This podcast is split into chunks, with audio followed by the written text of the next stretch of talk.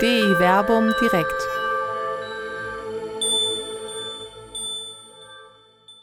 Wenn Gott Mensch wird. Die Geburt Jesu im Spiegel apokrypher Texte. Mit Dr. Werner Kleine und Dr. Till Magnus Steiner.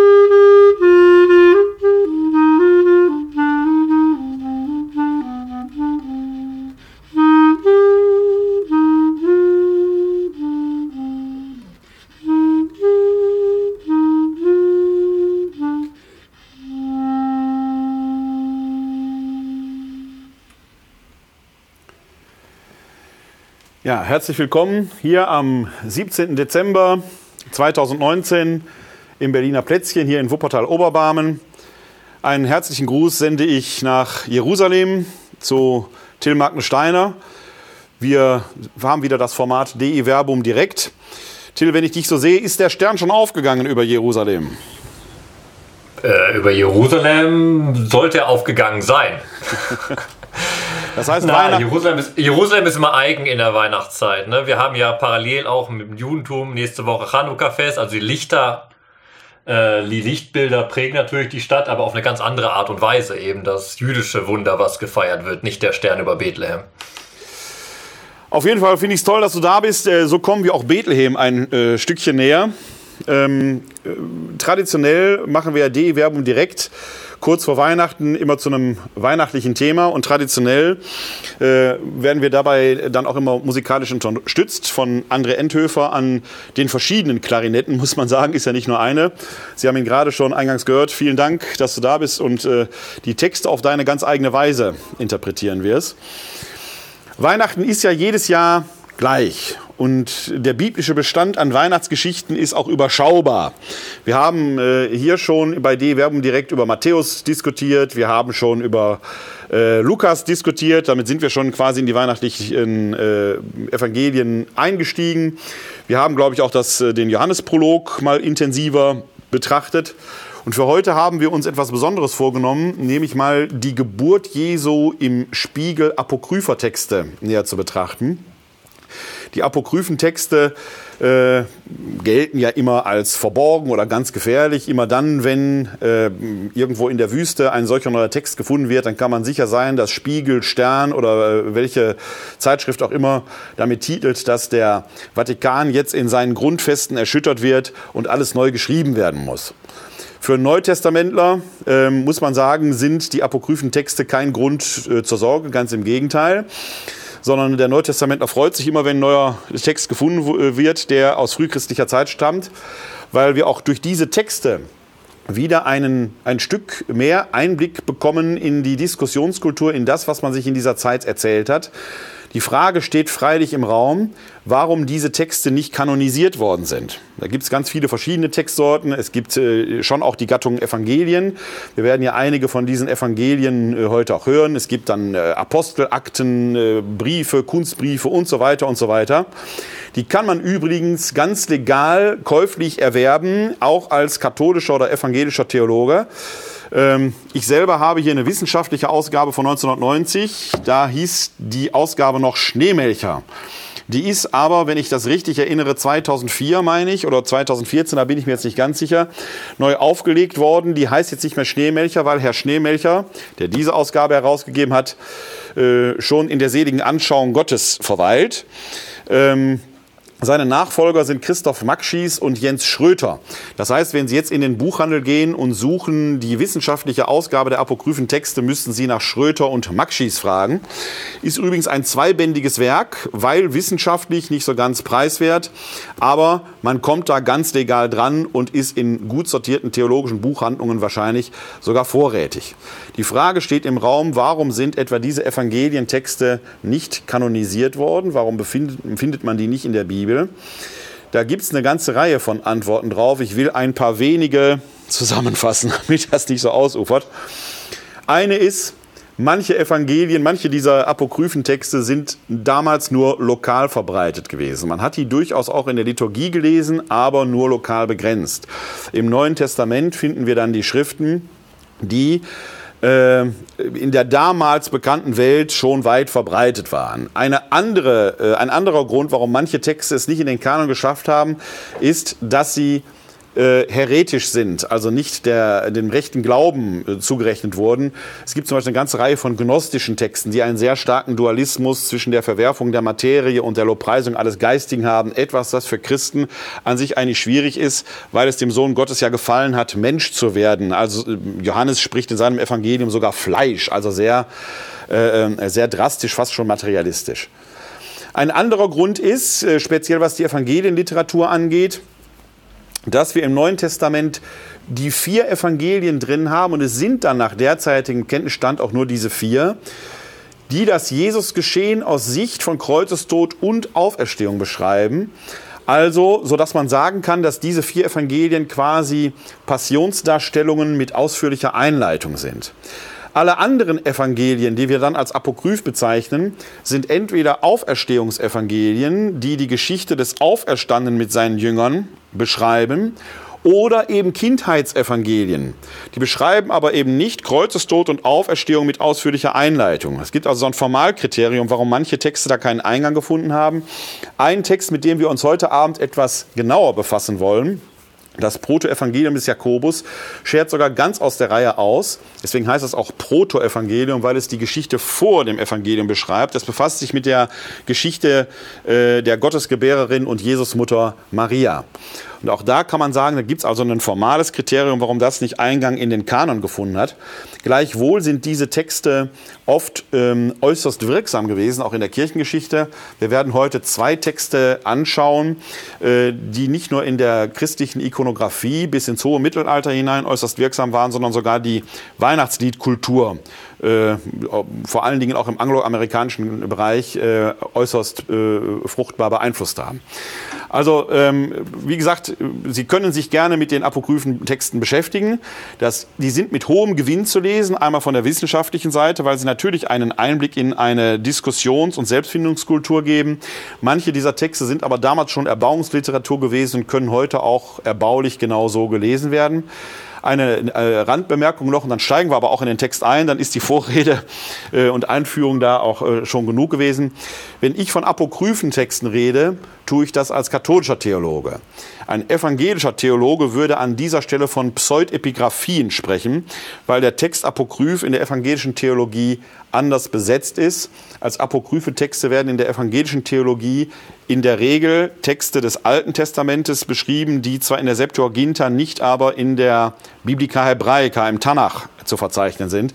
Da gibt es also eine semantische Unterscheidung zwischen evangelisch und katholisch. Wenn ich heute den Begriff oder wenn wir heute den Begriff Apokryph verwenden, dann verwenden wir ihn in der katholischen Nomenklatur. In diesem Zusammenhang würden evangelische Theologen eher von Pseudepigraphien sprechen. So, und jetzt möchte ich meine Vorrede anfangen, wenn ich darf. Genau, du hast 20 Minuten. Ja, sehr gut. Ähm, ich will auch noch was sagen. Also ich muss erstmal eingestehen, ich als Alttestamentler, ich habe ja den Vorteil, ich als Alttestamentler beschäftige mich vor allem mit dem Alttestament, du als Neutestamentler musst dich mit dem Alten und dem Neuen beschäftigen. Und dann hast du auch noch die Apokryphenliteratur. Das heißt, für mich die Texte bei der Vorbereitung waren auch Neuland, aber sie bestätigen etwas, was mich persönlich sehr, sehr fasziniert an der Bibel. Als Alttestamentler fand ich es zum Beispiel immer spannend und finde es bis heute spannend, dass Geschichten mehrfach erzählt wurden. Im Alten Testament, klassisches Beispiel, haben wir die Königebücher, die Geschichte Davids und Salomos und die wird in den Chronikbüchern nochmal neu erzählt. Im Neuen Testament haben wir, was du gerade gesagt hast, wir haben vier Evangelien. Viermal wird dasselbe erzählt. Anders jeweils. Und warum wird es anders erzählt? Weil andere Sachen betont werden sollen, andere Perspektiven eingebracht werden sollen. Oder wie es beim, bei dem Beispiel vom Alten Testament mit den Königebüchern und den Chronikebüchern ist, etwas soll, eine Leerstelle soll ausgefüllt werden. Es soll was erklärt werden, theologisch gedeutet werden. Und deshalb finde ich diese apokryphen Texte, die ich jetzt als Vorbereitung auf den heutigen Abend gelesen habe, so spannend, weil sie setzen genau da an. Da, wo offene Stellen sind, kommt theologisches Denken rein, da kommt eine Erzählung hinein. Also der Text wird weiter erzählt, wird ausgefüllt, es wird nach Antworten gesucht, wo offene Fragen stehen. Und deshalb können diese Texte auch heute noch gewinnbringend für Christen sein, weil sie einfach nochmal neue Sinndimensionen in den Büchern eröffnen, die wir als kanonische Bücher in unserer Bibel drin haben.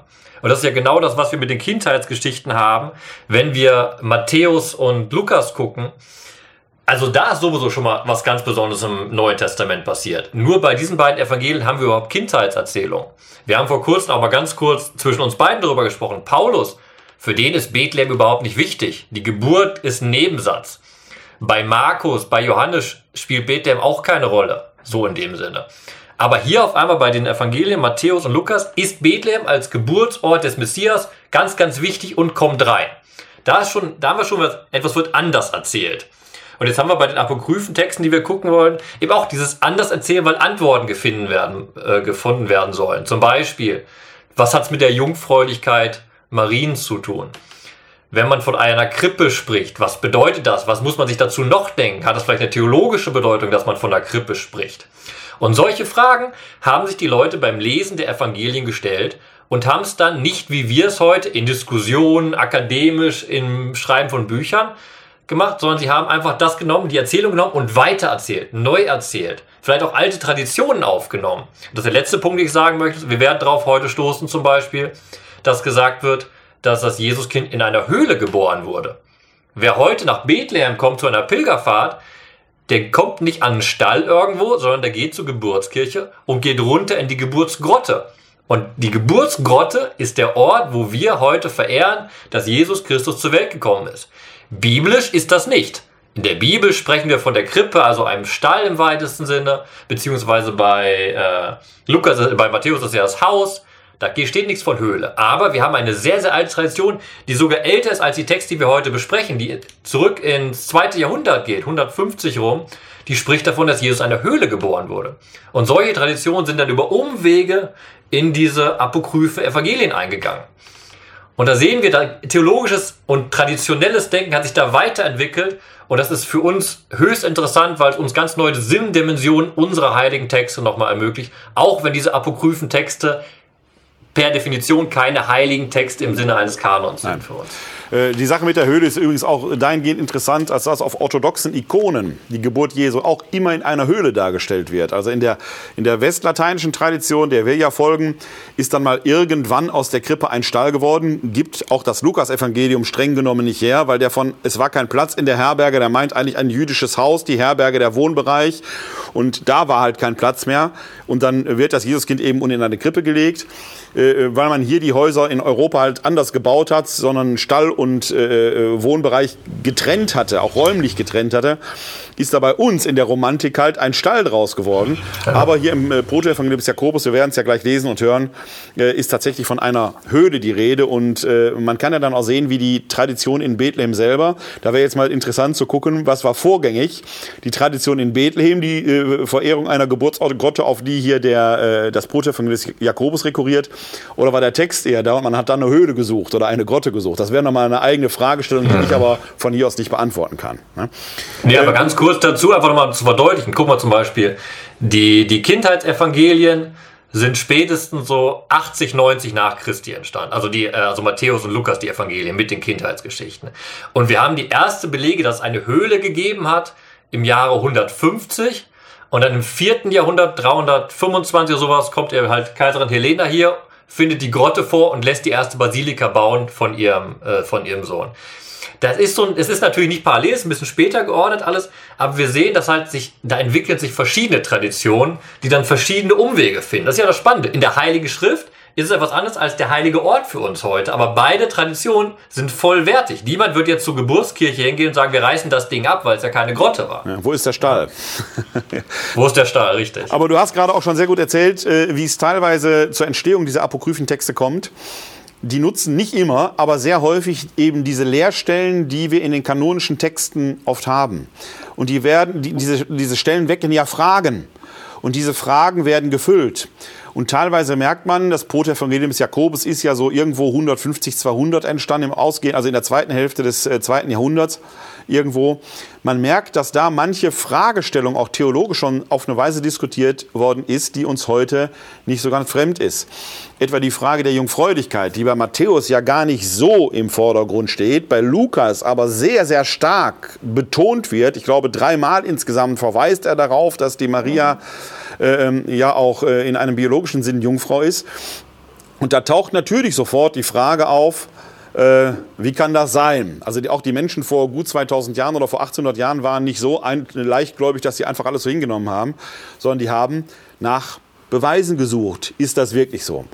Und äh, da erzählt eben dieser Proto-Evangelist, äh, den wir Jakobus nennen, ähm, eine Geschichte äh, von einer Hebamme. Und ich denke, dass wir jetzt mal in den Text äh, auch einsteigen können, damit man den Text ein wenig einordnen kann. Äh, das Protoevangelium des Jakobus selber erzählt, ich habe es vorhin schon erwähnt, die Geschichte der Maria, angefangen von ihrer Empfängnis.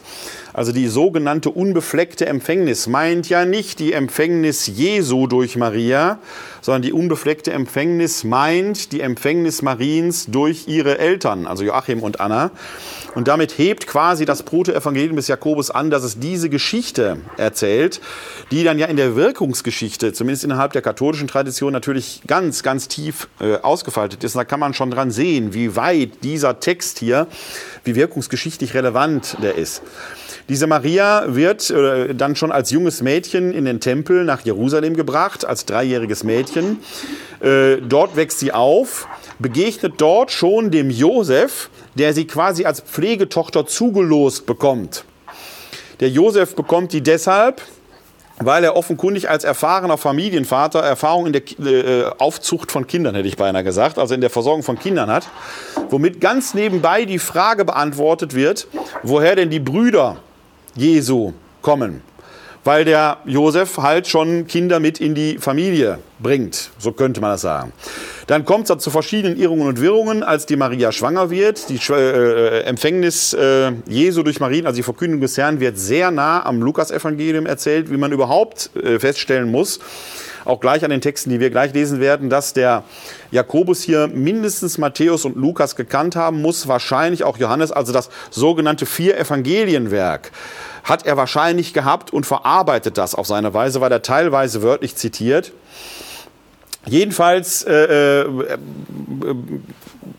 wird der Josef durch verschiedene Irrungen und Wirrungen halt gewahr, dass er Maria trotz ihrer Schwangerschaft, die er sich nicht so recht erklären kann, zu sich nehmen muss.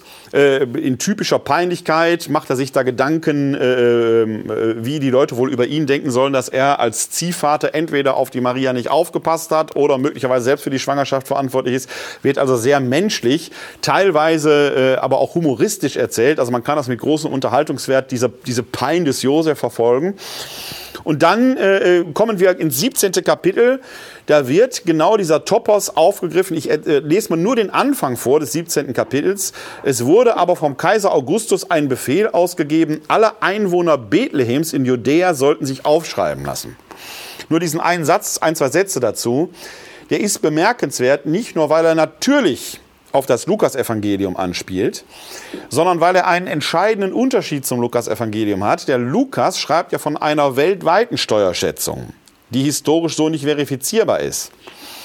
Er hier schreibt aber, die Einwohner Bethlehems und Judäa sollten sich aufschreiben lassen. Und solche lokalen Steuerschätzungen haben etwa alle fünf Jahre stattgefunden. Also das, was er hier beschreibt, ist so gesehen historisch näher als das, was der Lukas in seinem Bestreben schreibt, die Geburt Jesu als weltbewegendes Ereignis darzustellen. Aber auch hier Bethlehem als Geburtsort. Die Tradition ist hier schon wirksam. Dann wird die Geschichte erzählt, wie Josef äh, und Maria sich auf einem Esel nähern. Bei Maria setzen die Wehen ein. Und dann bleibt im 18. Kapitel für den Josef gewissermaßen die Zeit stehen. Er erlebt den Hauch der Ewigkeit. Die Vögel fliegen nicht mehr, die Leute essen nicht mehr, die Zeit bleibt quasi stehen. Er ist der Einzige, der sich äh, in dieser Sphäre bewegt, der noch Wahrnehmung hat. Das erinnert an die eine oder andere Szene, die wir in der Offenbarung, aus der Offenbarung des Johannes kennen, wenn der Seher etwa in den Himmel schaut und im Himmel plötzlich eine halbe Stunde Stille ist. Modern gesprochen könnte man auch sagen, ist so ein bisschen Matrix antik. Also wer die Matrix-Filme kennt, da hat man äh, ähnliche Begebenheiten. Also auch damals schon von der Bildwelt, dieses Ineinandergehen von Zeit und Ewigkeit ist fast modern dargestellt, könnte man sagen. Und dann landen wir im 19. Kapitel und es kommt zur Geburt.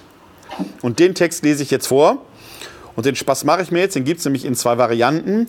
In der Variante nach Bodmer und nach der von Tischendorf. Und ich erlaube es mir jetzt, natürlich lese ich die Tischendorf-Variante. Immer.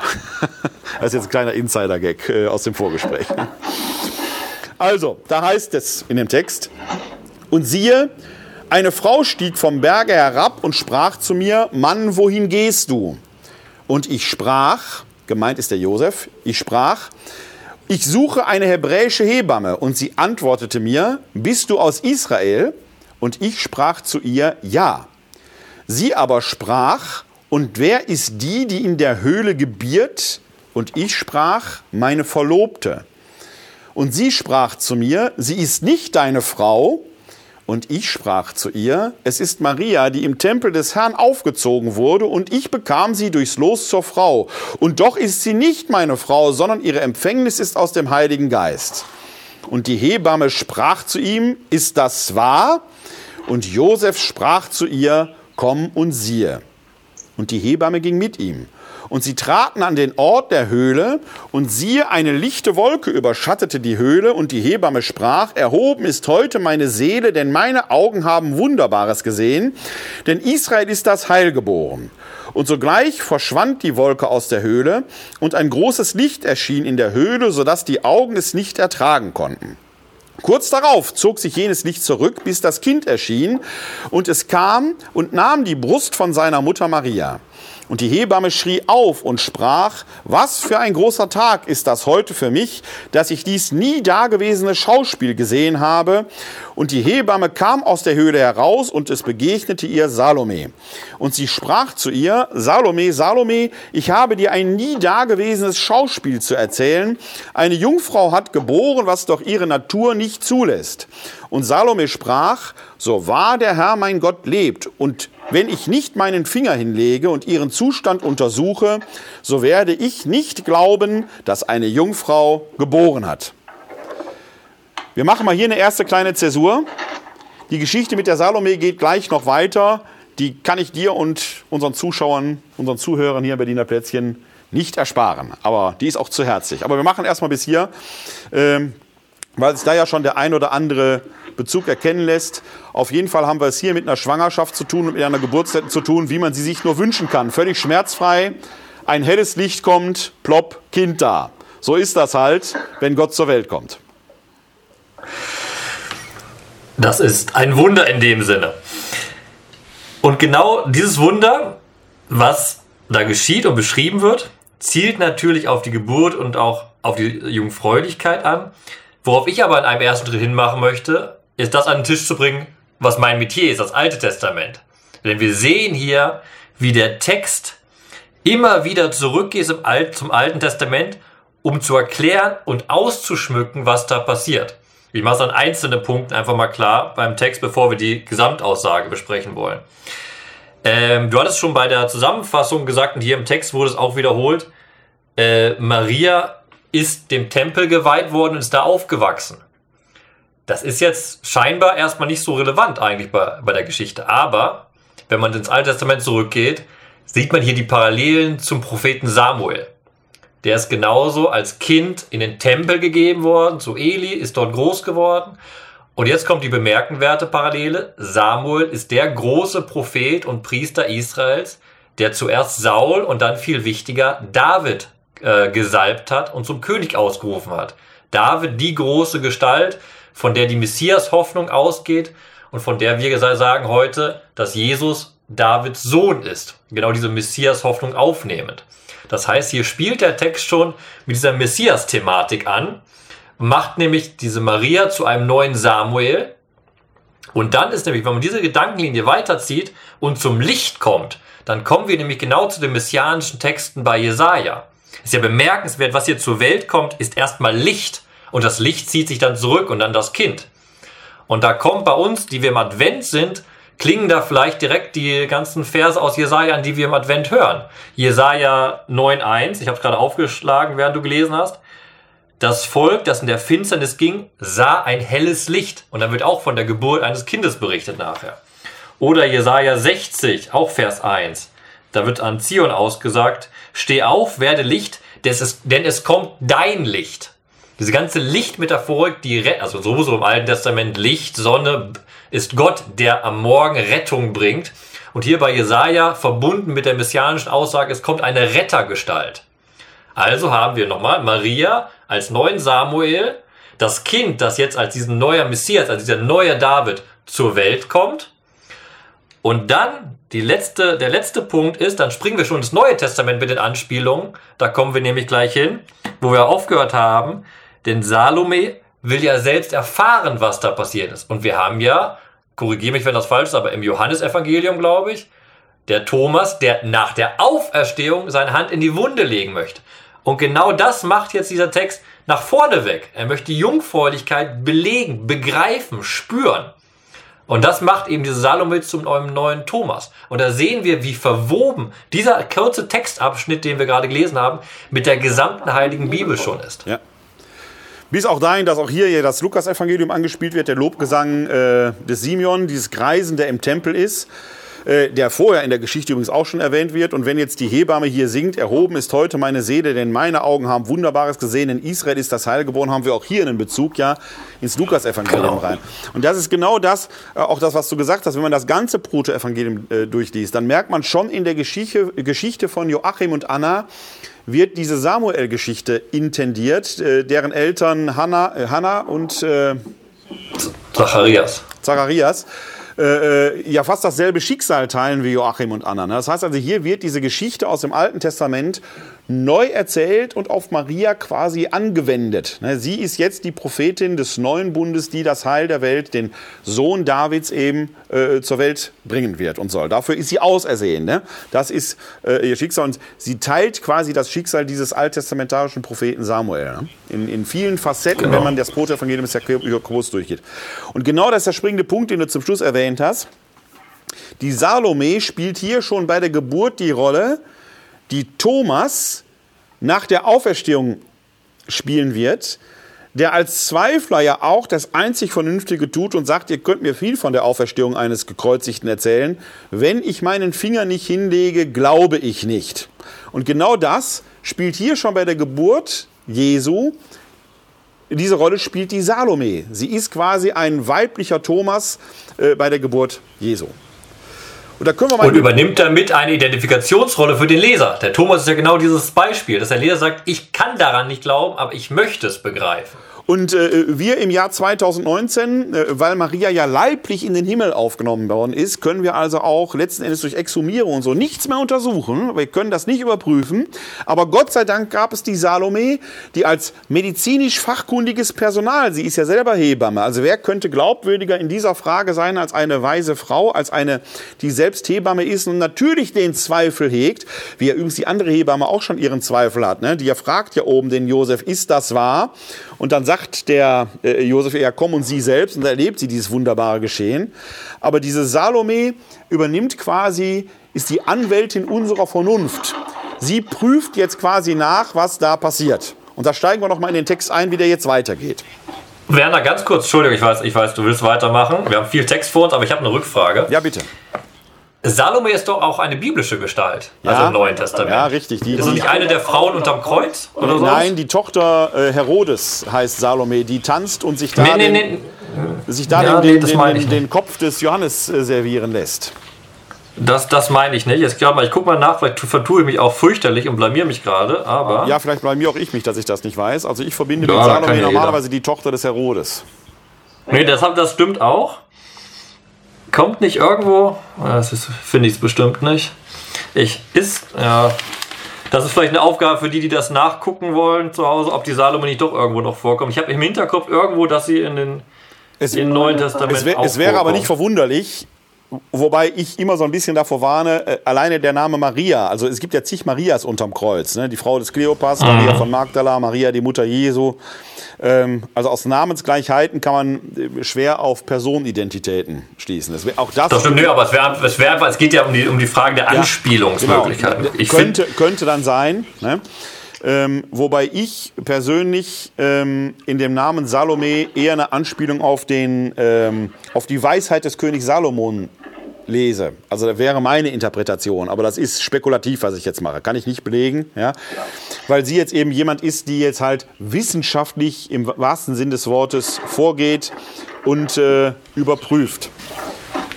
Gut, ich finde den Verweis nicht. Entweder habe ich mich gerade blamiert oder die, die das Video sehen, nachhinein können nachgucken, ob ich vielleicht doch recht hatte. Ja, du, aber jetzt wir- kannst du weiterlesen. Heute, heute war ja Stichtag für, der, für die Verlosung deines Buches. Ja?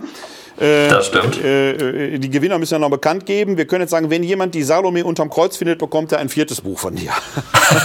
Nicht unterm Kreuz, aber irgendwo. Ja, dann kriegt er das Buch. Versprochen. Heilig versprochen. Einfach mich anschreiben, die kriegt, äh, das Buch wird direkt geschickt. Dann veröffentlicht was aber im Internet irgendwo, dass wir die Salome unterm Kreuz gefunden haben, wenn es sie da gibt. Ja. Ich kann es jetzt im Moment nicht sagen. Also ähm, es kann aber sein, dass du recht hast. Also ich kann es jetzt weder bejahen noch verneinen an der Stelle. Wir schauen mal weiter Also lehn dich, lehn dich hier auch nichts weiter raus, weil du bist Neutestamentler. Du kannst, also ich darf mich blamieren als Alttestamentler, du als Neutestamentler nicht. Ja, heute, heute, genau. Des- Deswegen, deswegen schweige ich zu dieser Frage und sage nicht ja und nicht nein. Ah, hier, Was? ich hab's. Ich hab's, Entschuldigung, ich hab's. Ich hab's. Dann, dann, Markus. bekommst, dann bekommst du ein Buch. Ich, ich bekomme mein eigenes du Buch. Herzlichen Glückwunsch. Aber ich wusste es, weil das ja das Ja, ist gut, Faszinierende ist gut.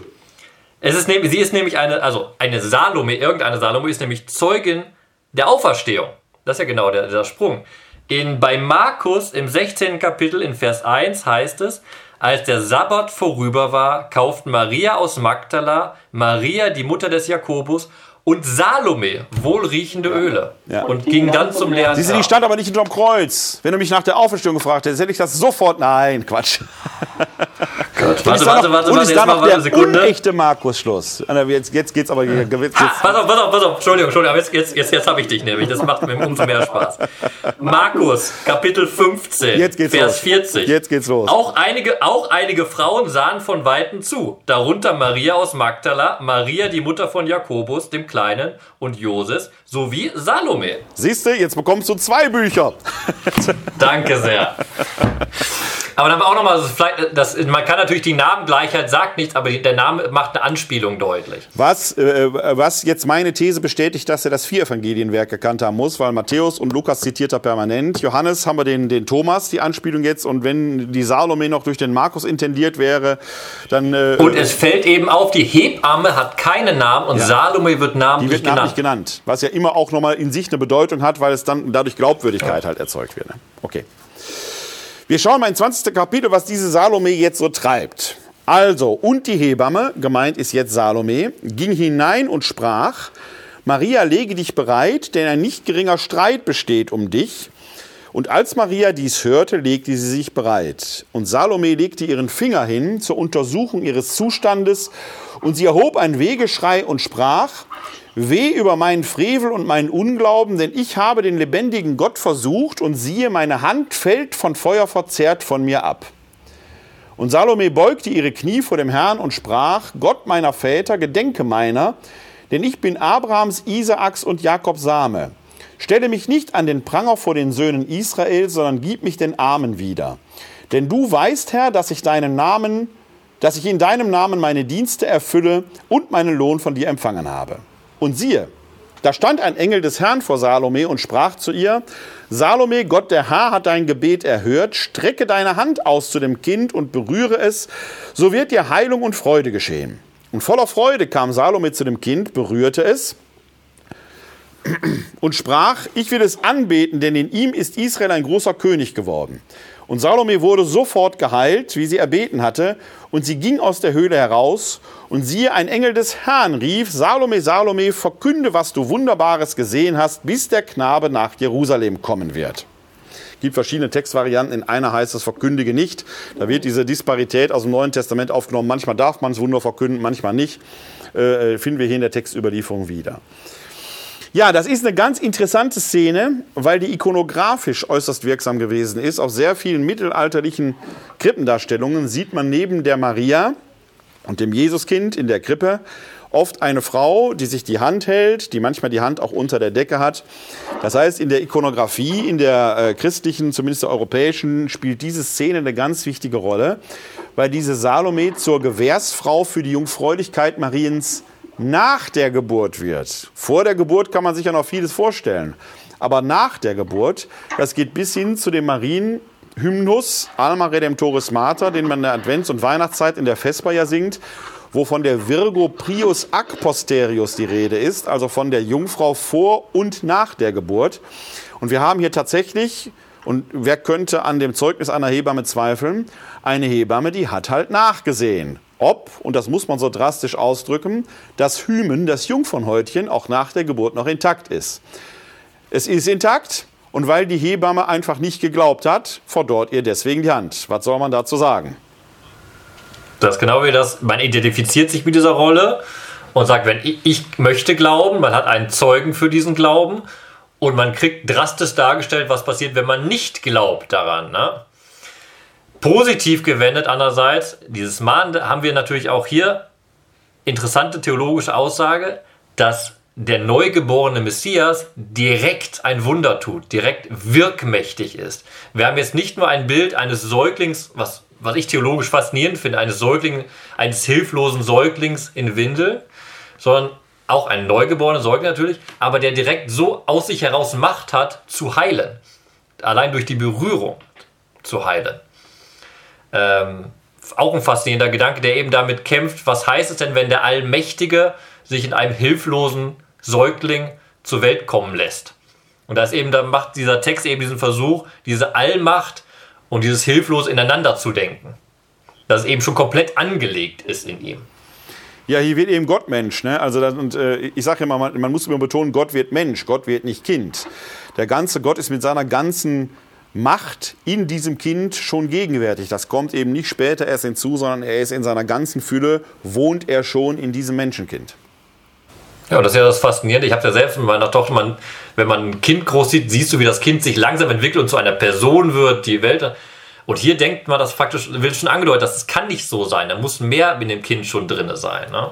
Genau, was du gesagt hast. Gott wird Mensch. Gott wird das theologische Problem. Wie kann er Säugling werden? Was heißt das? Was ich an dieser Erzählung aber eben auch faszinierend finde, ist, dass diese ganze Frage um die Jungfräulichkeit Mariens nicht erst Uta Ranke Heinemann Mitte der 80er Jahre beschäftigt hat, sondern offenkundig schon die Menschen im zweiten Jahrhundert. Also die waren damals nicht einfach leichtgläubig, sondern die haben sich Gedanken darum gemacht. Und es bedurfte offenkundig der Erzählung um diese Hebamme Salome, ähm, um damit auch eine Glaubwürdigkeit zu erzeugen. Ne? Die also, wo, wo das ja quasi entspiritualisiert wird. Das treibt ja das, was im Lukas-Evangelium, also wie gesagt, bei Matthäus wird die Jungfräulichkeit Mariens nur so, ich sag mal, angetickt. Ne? Dann auch mit dem Streit, ist das jetzt junge Frau oder Jungfrau, haben wir hier schon mal ausführlicher darüber diskutiert. Bei Lukas besteht da kein Zweifel mehr, dass er die Jungfrau meint. Und das wird ja hier im Protoevangelium des Jakobus nochmal übersteigert über die Geburt hinaus, inklusive dieses, ja, man muss schon fast sagen, wissenschaftlichen Beweises ne, der zumindest erzählerisch dargeboten wird. Und jetzt ist nochmal wichtig zu bedenken, mit welcher, welcher Gattung von Text wir arbeiten. Wir haben ja gesagt, dieser Text zeigt deutlich, dass ihm in die anderen Texte vorgelegen haben. Das heißt, als dieser Text veröffentlicht wurde, gemein verbreitet wurde, waren die anderen Evangelien auch vor Ort. Das heißt, hier geht es nicht darum, dass jemand vielleicht reinschauen und sagen, ich will jetzt Geschichte fälschen und sagen, ich belege es jetzt hier, sondern es ist eben ein Theolog, eine theologische Unterhaltungsliteratur. Ist auch ein schönes Wort eigentlich. Theologische Unterhaltungsliteratur. Eine Erzählung, die begeistern soll, die etwas erklären soll, aber die nicht damit sagt, so, das war jetzt letzter Punkt, alles andere ist falsch. Ja. ja. Äh, es zeigt aber zugleich, dass die Frage damals schon virulent war. Ja? Dass man diese Geschichte so erzählt, zeigt, sie ist damals schon diskutiert worden. Die Frage ist also gar nicht so neuzeitlich, wie man denkt, sondern sie war damals schon im Umlauf. Und trotzdem war es dem Autor dieser Geschichte wichtig, äh, es auf diese Weise nochmal zu erzählen, weil natürlich die Frage der Gottsohnschaft dahinter steht. Das ist ja so ein Topos, der zieht sich wie ein noch von vielen roten Fäden, aber wie ein roter Faden eben auch durch das Protoevangelium des Jakobus hindurch, dass Gott selbst hier am Werke ist. Und das Besondere nochmal an der das sind theologische Fragen, die sich die Leute damals gestellt haben und sie haben sich nicht abstrakt beantwortet, sondern sie haben sie erzählend beantwortet. Was ich unglaublich spannend finde, dass sie sagen, okay, wir erzählen das jetzt aus. Wir nehmen, wir fragen uns genau, was heißt es denn, wenn da von der Jungfrau in der Bibel gesprochen wird? Was kann das denn bedeuten? Dann greifen die auf alles zurück, was sie als Möglichkeiten zur Erzählung haben und führen das aus. Das heißt, es ist genau das, was ich, was ich immer sage ich sage immer spaßhalber, also halb ernst gemeint, dass es eigentlich schade ist, dass wir den Kanon zugemacht haben. Weil wir müssten eine Kultur entwickeln, wo man viel mehr immer wieder neu das erzählt, was wir glauben. Erzählen heißt ja vergegenwärtigen, lebendig machen. Das heißt nicht verfälschen, sondern einfach neue Perspektiven erzählen. Und dadurch würden diese alten Geschichten, die bei vielen einfach schon so in einem Muster Ne, wenn man die Weihnachtsgeschichte hat, man kennt die ganzen Sachen und drinne. Aber wenn man sie neu erzählt, gewinnt es neue Perspektiven. Das ist eben eine Neuerzählung, eine Neuauslegung, die eine Erzählung da sein möchte. Ich hätte mal gesagt, die Nacht ist vorgedrungen. Wir haben noch ein paar andere Texte, die wir uns anschauen wollen. Äh, eine Nebenbemerkung. Also wie gesagt, diese Geschichte mit der Hebamme äußerst wirkungsmächtig gewesen in der äh, darstellenden Kunst bis ins Mittelalter hinein. Es gibt übrigens noch eine zweite Geschichte über äh, die Hebamme, die findet sich in einer lateinischen Handschrift, einem lateinischen Kindheitsevangelium der sogenannten Arundel-Handschrift. Ähm, also auch da wird diese Geschichte, der Bericht der Hebamme über die Geburt in der Höhle erzählt. Also äh, in unserer Tradition spielen Hebammen ja eigentlich gar keine Rolle. Ne? An, an der Krippe stehen Hirten, Schafe, vielleicht manchmal ein Schäferhund, auf jeden Fall Könige mit Kamelen. Hebammen kommen da sehr selten vor. Das ist schon eine sehr männerlastige Geschichte. Die einzige Frau an der Krippe, die in unseren Krippendarstellungen steht, ist Maria. Und die ist ja eine ganz besondere Frau. Also eine ganz normale, handfeste Hebamme an der Krippe fände ich eigentlich schon nicht schlecht, wenn man die dazustellen würde. In äh, vollem Respekt hier diesen Text. Und wir, komm, wir, kommen gleich noch dazu. Wenn Ochse und Esel da stehen können, dann kann auch eine Hebamme Siehste, dazu. Das war doch nur die Steilvorlage für den nächsten Text, den wir uns gleich anschauen werden. Zuvor versuchen wir uns aber an einem Lied. Es kommt ein Schiff geladen. Ähm, findet sich hier in den Heften, die wir hier im Berliner Plätzchen haben, auf der Seite 9 und wir singen dazu drei Strophen.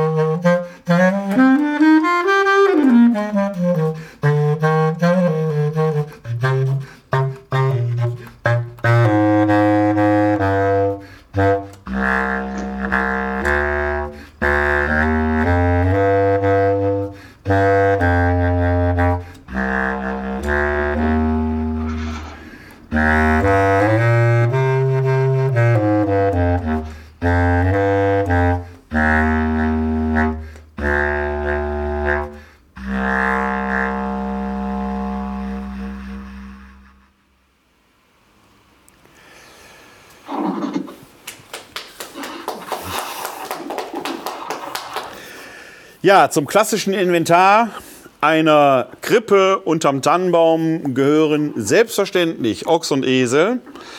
Den Esel könnte man noch irgendwie herleiten aus dem Neuen Testament, aber mit dem Ochsen wird es schwierig. Der taucht zumindest im Neuen Testament nicht auf. Da gibt es eine ganze Reihe von äh, Hinweisen, dass der natürlich im Alten Testament äh, als relevant erwähnt wird. Aber wie kommt er dann trotzdem an die Krippe? Die Antwort ist recht einfach, weil es natürlich hierzu einen apokryphen Text gibt, der heißt Pseudo-Matthäus, also das Pseudo-Matthäus-Evangelium. Und das Pseudo-Matthäus-Evangelium äh, stammt, ich kann mal eben kurz nachgucken, wann es geschrieben worden ist, damit man das zeitlich ein wenig äh, einordnen kann. Die zählen als jüngere äh, Kindheit, gehört zu den jüngeren Kindheitsevangelien. Da befinden wir also schon im dritten, vierten, fünften Jahrhundert, teilweise sogar noch später. Ist also ein recht junger Text, vergleichsweise. Und da heißt es im Pseudom-Evangelium im 14. Kapitel folgendermaßen. Am dritten Tage nach der Geburt unseres Herrn Jesus Christus trat die seligste Maria aus der Höhle, ging in einen Stall hinein und legte ihren Knaben in eine Krippe, und Ochs und Esel beteten ihn an. Da erfüllte sich, was durch den Propheten Jesaja verkündet ist, der sagt: Der Ochse kennt seinen Besitzer und der Esel die Krippe seines Herrn. So beteten sogar die Tiere, Ochs und Esel, ihn ständig an, während sie ihn zwischen sich hatten. Da erfüllte sich, was durch den Propheten Habakuk verkündet ist, der sagt: Zwischen zwei Tieren wirst du erkannt. Josef blieb am gleichen Ort mit Maria drei Tage. Das erfreut doch das Herz des Alttestamentlers. So viel Altes Testament in wenigen Versen. Das ist, das ist, das ist ein reines, reiner alttestamentlicher Text im Endeffekt. Das wollte ich doch hören von aber, dir. Aber erstmal möchte ich anfangen mit der schönen Zusammenführung, die wir gesagt haben. Hier tritt nämlich Maria aus der Höhle raus, um in den Stall zu gehen zur Krippe. Da bringt genau im Endeffekt das Pseudo-Matthäus-Evangelium die Tradition aus der Bibel zusammen mit der Lokaltradition in Bethlehem und bringt das erzählerisch zusammen, harmonisiert das. Und dann kommt eben hier das Neue hinein. Das ist im Endeffekt so ein bisschen, wir haben ja schon gesagt, im, in der Bibel steht nichts von einem Stall, sondern da steht nur die Krippe. Die Krippe sollte man eigentlich besser übersetzen mit einem Futtertrog, wo er drin liegt. Weil Krippe haben wir direkt heute die Krippe, die wir aufbauen. Da ist der Stall drin, da ist der Stern drin. Hoppa. Da habe ich mich, siehst du, dass das, ich habe mich so mit Begeisterung gesprochen, dass die Kamera umgekippt ist. Also bei Krippe haben wir direkt immer den ganzen Stall, alles vor Augen, aber Krippe ist eigentlich der Futtertrog. Und da kann man sich natürlich denken, okay, das ist eigentlich ein Stall. Und ein Stall, da müssen doch Tiere sein. Das kann man sagen, okay, mit viel Fantasie kann man sagen, da sind Ochse und Esel. Aber das ist ja theologisches Denken, was wir haben. Das ist nicht sinnlose Ausschmückung der Geschichte, damit sie bunter und plastischer wird, sondern theologische Erklärung. Und da kommen genau diese schönen alttestamentlichen Zitate hinein. Wobei diese Zitate auch sehr gefährlich sind, muss man sagen. Das erste Zitat, was angeführt wird, um eben zu sagen, Ochse und Esel beten ihren Herrn, Jesus Christus an, ist Jesaja 1,3. Bei Jesaja 1,3 heißt es, der Ochse kennt seinen Besitzer und der Esel die Krippe seines Herrn. Da kennt man schön an dem Wort Krippe, wie eine Verbindung ist. In der Septuaginta und auch im Neuen Testament ist dasselbe Wort für Krippe verwendet oder findet man einen schönen intertextuellen Zusammenhang. Aber, was natürlich jetzt gefährlich wird, worauf ich hinweisen möchte, wenn man den Jesaja-Text weiterliest, wird daraus relativ schnell eine antijüdische Aussage. Oder antijudistische. Der heißt nämlich, der Ochse kennt seinen Besitzer und der Esel die Krippe seines Herrn. Israel aber hat keine Erkenntnis. Mein Volk, sagt Gott, hat keine Einsicht. Im Endeffekt wird hier ein Zitat aufgenommen, was eigentlich vorwirft, dass Israel seinen Gott nicht kennt. Und aus der Perspektive des Pseudo-Matthäus-Evangelium ist ja Gott Mensch geworden in Jesus Christus. Und Israel hat ihn nicht erkannt. Aber Ochse und Esel, wie bei Jesaja, stehen an dem Futtertrog, wo dieser neue Messias drin ist und beten ihn an. Es muss nicht sein, dass der Autor das so ausgelegt haben wollte, aber intertextuell ist es einfach eine Lesemöglichkeit. Genauso kann man hier sagen, er möchte einfach sagen, dass die ganze Schöpfung eben den neuen Messias anbetet.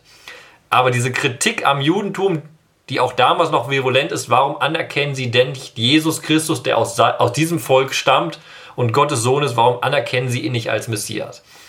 Da kann also dieser Ochs und Esel ein sehr, sehr problematisches Symbol drin sein. Wenn wir jetzt aber diese Gedankenlinie weiterziehen von der ganzen Schöpfung, die den neuen Messias anbetet, ist das zweite Zitat vom Propheten Habakuk ganz interessant. Hier im Pseudo-Matthäus-Evangelium wird es zitiert mit zwischen zwei, zwei Tieren wirst du erkannt. Jetzt kann man zurück ins Alte Testament gehen und dann findet man relativ schnell, dass der Text, der Vers so dort nicht steht. Im hebräischen Text nämlich steht, äh, inmitten der Jahre. Hat im Endeffekt damit nichts zu tun. Würde auch nichts mit Ochs und Esel erklären. Aber in der Übersetzung vom Hebräischen ins Griechische, in die antike Septuaginta-Übersetzung, die ja im Endeffekt die heilige Schriften der ersten Christen ist. Ne? Wir haben ja, die Christen haben sich nicht vor allem auf das Hebräische konzentriert, sondern auf die Übersetzung, die damals im Judentum verbreitet war, die griechische. Und da findet sich eben genau dieser Satz. Inmitten zweier Lebewesen. Und das, jetzt kann man fragen, wie kommt so eine andere Übersetzung, wo kommt die her? Wie kann sowas passieren? Das ist eine Veränderung des Sinnes. Äh, hier macht es aber zutiefst Sinn, wenn wir auch weiterlesen, nachher bei Pseudo-Matthäus-Evangelium 18. und 19. und wahrscheinlich auch bei den Septuaginta-Übersetzern, die es gemacht haben. Sie spielen nämlich an, auch wieder auf einen messianischen Text. Jesaja 11, wo von einem allumfassenden Tierfrieden gesagt wird. Wenn der Messias kommt, herrscht ein Frieden, dass Wolf und Lamm nebeneinander spielen, dass der Säugling am Loch der Natter, also dass es keine Gewalt in der Schöpfung mehr gibt. Und genau das ist im Endeffekt hiermit angeklungen, dass wenn der Messias kommt, die Schöpfung eben komplett sich auf diesen Messias in dem neuen Friedensreich konzentriert. Und das haben wir nachher aufgenommen. Ich greife jetzt mal ganz kurz vor, weil wir es, glaube ich, nicht besprechen werden. Wenn man nämlich im Pseudo-Matthäus-Evangelium weiterliest, kommt dann im 19. Kapitel genau das eben ausgesagt äh, in zum Beispiel in 19, Vers 2, die Löwen aber gingen zusammen mit ihnen einher, mit den Ochsen und Eseln und mit den Packtieren, die ihnen das Notwendige trugen, und sie fügten keinem ein Leid zu, obgleich sie mit ihm zusammenblieben. Das wird wieder ein Topos aufgenommen aus dem Alten Testament. Wenn der Messias kommt, bricht ein Friedensreich an, was nicht nur Frieden zwischen den Menschen bringt, sondern zwischen der ganzen Schöpfung. Das hat sich in Jesus Christus ereignet und wird schon angedeutet, weil die Tiere, die um ihn herum standen, ihn direkt angebetet haben. Und im Verlauf der Geschichte kommen dann weitere Tiere hinzu und alle konzentrieren sich auf diesen Frieden Messias. Und es herrscht allumfassender Friede auf einmal. Ja, ich gehe nochmal zurück auf die Ochs- und Esel-Geschichte. Ich äh, glaube, dass du da auf der richtigen Spur bist, äh, auch was den antijudaistischen Impuls angeht, weil wir in diesem das Christentum ist längst Staatsreligion, als Pseudo-Matthäus aufgeschrieben wird. Aber man arbeitet sich immer noch äh, an den jüdischen Wurzeln ab. Und irgendwo ist man, äh, man, äh, die ganz frühen Christen haben sich als Teil des Volkes Israel oder versuchten sich als Teil des Volkes Israel zu verstehen. Die Trennung vom Judentum ist vollzogen und man kann hier äh, auf der Zeitstufe, wo wir hier sind, schon auch diese verletzte Eitelkeit, nenne ich es mal, sehen, die sich in manchen Väterschriften ja in sehr drastisch antijudaistischen Impulsen ausdrückt. Wo man dann auch den Beweis sucht, das Volk der Juden sei von Gott verlassen, weil der Tempel verloren ist. Johannes Chrysostomus und so weiter äh, hat da sehr merkwürdige Texte geschrieben. Soweit geht der Autor des Pseudo-Matthäus-Evangeliums nicht, auf der textlichen Oberfläche jedenfalls nicht. Auf der textlichen Oberfläche ist das eine schöne Szene, die man eben auch im Sinne des Friedensreiches lesen kann. Das erfolgt aber unten im 19. Kapitel, du hast es gerade ähm, angedeutet, schon etwas stärker. Ich würde das aber nicht ausschließen wollen, dass dieses Anteasern des Textes diesen anderen Impuls auf der textlichen Oberfläche nicht realisiert, aber zum Mitschwingen bringt. Die Verhältnisse sind zu dem Zeitpunkt, als dieser Text geschrieben wird, schon so, dass man sich nicht mehr daran abarbeiten muss, im Sinne der Selbstrechtfertigung. Aber es bleibt ein Stachel im Fleisch, von dem ich behaupte, er beschäftigt uns latent bis heute, obwohl mittlerweile 2000 Jahre vergangen sind, durch all die Höhen und Tiefen, die man in diesen 2000 Jahren hatte. Also ich halte es nicht für ausgeschlossen, dass der Autor dieses Textes diesen Gedanken wenigstens im Subtext mitgedacht hat. Kann man nicht beweisen, aber ich halte es nicht für ausgeschlossen. Na nochmal, allein aus der Perspektive der Leser, der damaligen und der heutigen, schwingt das automatisch an. Was hast du richtig gesagt? Und ich glaube, es gibt ein schönes Zitat von Shalom Ben Kurin, der gesagt, jeder Jude und jeder Christ muss sich fragen, ob Jesus der Messias ist. Sie werden verschiedene Antworten bekommen, aber die Frage ist virulent, weil die andere Seite immer das Gegenteil behauptet. Das gilt ja bis heute. Und das war damals nicht anders. Im Neuen Testament gibt es zwar genug Geschichten, wie viele Tausende sich zum Jesusglauben bekannt haben. Aber de facto geschichtlich war es eine kleine Splittergruppe, die sich aus dem Judentum rausgelöst hat. Und die Mehrheit hat Jesus nicht als Messias erkannt. Das vergessen wir heute oft, weil Christentum die große Weltreligion ist. Aber im Endeffekt, das Judentum besteht bis heute und mahnt uns immer wieder mit seinen Zweifeln zu sagen, glauben wir, können wir wirklich glauben, dass Jesus, der Messias, einen Schritt weiter, Jesus, der Gottessohn ist? Ja. Das ist ja, das spricht ja genau die Bundesthematik an, die wir, glaube ich, bei unserem letzten D-Verbum direkt äh, hier diskutiert haben, wo ja auch die, die Beschneidung hatten wir. Hm. Bitte? Die Beschneidung hatten wir als letztes Thema. Dann hatten wir das beim vorletzten Mal. Irgendwann haben wir ja hier schon mal über die Bundestheologie äh, äh, diskutiert ähm, wo man ja allein die Rede vom alten und neuen Bund schon äh, etwas insinuiert, dass er etwas abgelöst worden ist, wo unsere Sprache natürlich immer unvollkommen bleibt. Ähm, wo äh, aber natürlich ein Paulus im Römerbrief äh, nicht nur die Frage stellt äh, ähm, oder nicht nur feststellt, äh, dass äh, der Bund Gottes mit den Juden ungebrochen ist, sondern eigentlich bleiben wir immer die hinzugekommenen. Ne? Der ist vielleicht erweitert worden oder wie auch immer. Eigentlich stellt sich die Frage gar nicht, sodass man aus jüdischer Sicht oder aus theologischer Sicht sagen muss, man muss nicht Christ sein, um in den Bund Gottes eintreten zu können. Man kann es auch über den jüdischen Weg tun, wenn man Jesus nicht als Messias verehrt. Dass, dass dann das Johanneswort, ich bin die Wahrheit, der Weg, die Wahrheit und das Leben, natürlich nochmal eine besondere Herausforderung bedeutet. Ist keine Frage. Aber was den Bund Gottes mit den Menschen angeht, ist dieser Exklusivitätsanspruch, den wir Christen da gerne hätten, gerade so nicht gedacht. Und nochmal, das ist ein faszinierendes Beispiel, wie sich dankenswerterweise auch die Theologiegeschichte gewandelt hat, eben, dass aus einem so, solchen Vorwurf, der vielleicht mit Jesaja 1,3 angespielt ist, wir heute soweit sind zu verstehen, dass wir im Judentum keinen Feind keinen Widersacher sehen, sondern was ich vorhin als Wort benutzt habe, ich meine das im positiven Sinne, eine Mahnung für unseren eigenen Glauben, das zu reflektieren, woran wir glauben. Und dieses Nein gegenüber unserem Glauben positiv für, unsere eigene, für eigene, unseren eigenen Glauben zu nutzen und zu verstehen. Ja, und es ist ja vieles, was im Judentum, was auch du oft in die Diskussion hier einträgst, man sagt, in vielen Dingen sollten wir Christen vielleicht auch lernen, uns zu entspannen äh, weil das Judentum ja doch, eine, äh, hier der Vorsitzende der jüdischen Kultusgemeinde sagt oft, äh, das Judentum ist eigentlich keine keine Religion im eigentlichen Sinne, sondern eine Lebensweise. Ne, womit er, es ist etwas, ja, das ist natürlich etwas spitz formuliert, das weiß er auch.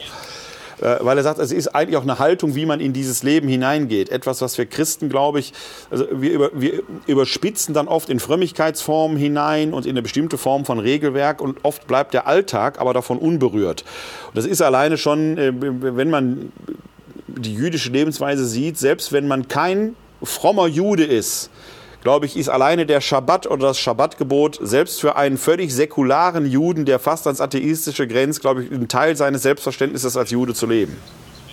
Genau, das ist das Faszinierende, was wir oft vergessen, wenn wir über Judentum sprechen. Ich habe vor kurzem mit einem Soziologen gesprochen, Thomas Persico, der eben nochmal mir erklärt hat, genau was jüdisch sein im Staat Israel zum Beispiel bedeutet. Und das ist genau das Faszinierende. Wir haben hier einen Begriff im Hebräischen, das ist jetzt ein bisschen Exkurs, aber um es mal zu verdeutlichen. Es gibt den Begriff der säkuliert, säkul, äh, säkularen Juden. was ein Widerspruch in sich für unser Religionsverständnis ist. Der, auf Hebräisch nennen die sich Chilonie. Die verstehen sich als säkularisiert, aber, wissen was du genau hast, die halten Schabbat, die halten die Feiertage. Sie deuten sie eben nicht als Gesetz, das ist genau der Unterschied, als Gesetzesreligion aus, sondern sie verstehen es als freiwillige Ausübung, Hinwendung zu einer Religion. Und was wir halt oft beim Judentum nicht verstehen, ist, was du mit dem Begriff der Lebensweise vielleicht gesagt hast. Es gibt eben den engen Begriff, das was orthodoxes Judentum ist, die Halacha als Lebenswerk, also das Gesetz, was meinen ganzen Lebensalltag durch und durch regelt. Aber das Judentum heute hat sich ausgefeilt in reformiertes, konservatives Judentum, was sich eben immer wieder neu fragt, was jüdisch sein bedeutet. Und da gibt es eine große Mannigfaltigkeit, von der wir auch im Christentum lernen können, wenn wir eben Blicke aufs Gesetz werfen. Weil es genau die Debatte im Judentum, wie geht man mit dem Gesetz um? Das ist eine Debatte, die wir im Christentum auch seit Paulus kennen und immer wieder fragen, welche Relevanz hat das Gesetz im Alten Testament? Aber es ist, glaube ich, heute gar nicht so bewusst, ne, dass wir natürlich da als Christen auch eine Grundsatzentscheidung treffen, die die Torah ja nicht aufhebt, sondern wo wir sagen, jenseits der Torah gibt es einen Weg der Gerechtmachung vor Gott. Ne, das, äh, wo es aber nicht um, um etwas vergeht. Das Neue Testament ist voll davon, kein Jota wird vergehen. Ja? Nichts wird aufgehoben davon. Aber wir leben in einer anderen Weise damit. Ne? Eine Freundin von mir, eine jüdische Freundin von mir hat vor kurzem einen schönen Satz geprägt. Ihr Christen habt euch leicht gemacht, ihr habt das Judentum genommen minus Gesetz. Ja. Also. Könnte man darüber diskutieren, ist aber so ganz verkehrt nicht. Ja, aber war spitz ja, ja, gesagt, das ist ein entscheidender Punkt. Ja, ja. Gut, ähm, das war jetzt ein kurzes Textfragment. Wir bleiben im äh, Pseudo-Matthäus, schauen uns gleich einen weiteren Text daraus an. Vorher singen wir aber noch ein Lied, O komm, O komm, Immanuel. Ich war heute Nachmittag auf, der auf einer Rekollektion in Düsseldorf. Äh, da habe ich äh, über Matthäus 1 gesprochen, den Stammbaum und äh, auch die, äh, äh, den Traum des Josef. Also im ersten Kapitel des Matthäus-Evangeliums, da wird der Immanuel ja zitiert aus, was ist das, Jesaja 7, 14, ist korrekt, ja? 10 bis 14 irgendwo was, ja. Wo, ja äh, ähm, äh, wo natürlich dann gesagt, du sollst ihn Immanuel nennen, ein Zitat aus Jesaja, und dann wurde die Frage in den Raum gestellt, äh, warum nennen wir den denn jetzt Jesus und nicht Immanuel oder Emanuel? Und äh, ich denke, weil es in dem Fall weniger um den Namen geht, sondern genauso wie Jesus Christus ist auch kein Eigenname, sondern eine Titulatur, der Messias. Und Jesus hat sich als der Immanuel erwiesen, als der, in dem Gott mit uns ist. Das haben wir ja schon vorhin bei der Salome gesehen, dass selbst in dem kleinen neugeborenen Säugling schon die ganze Fülle Gottes präsent ist. Wir singen gemeinsam O komm, O komm, Immanuel, die erste und zweite Strophe auf der, in unseren Heften, die wir hier haben, auf der Seite 13. うん。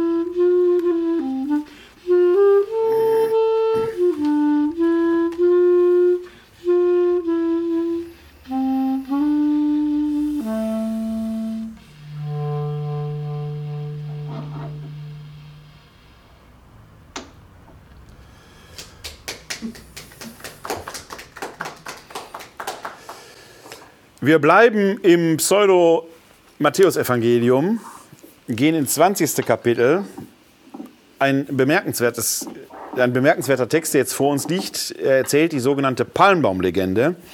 Diese Palmbaumlegende ist in doppelter Hinsicht bedeutsam. Erstens ist sie ähnlich wie äh, das Protoevangelium des Jakobus, das eine große Wirkungsgeschichte in die Bilden, in die darstellende Kunst hineingebracht äh, hat ist dieser Text, die Palmbaumlegende, in die musikalische Kultur eingegangen, weil es gerade im angloamerikanischen Bereich eine ganze Reihe von Liedern gibt, die darauf rekurrieren, unter anderem das sogenannte Cherry Tree Carol, äh, unter anderem vertont von Marion Faithful zusammen mit den Chieftains oder von äh, Mr. Sting himself.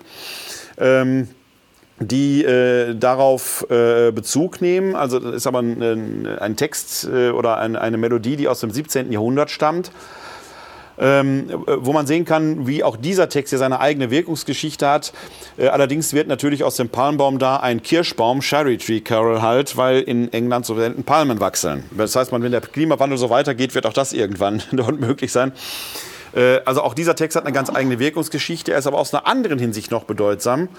Denn dieser Text wird etwa im 6. Jahrhundert in äh, unserer Fassung hier äh, irgendwo in Spanien aufgeschrieben.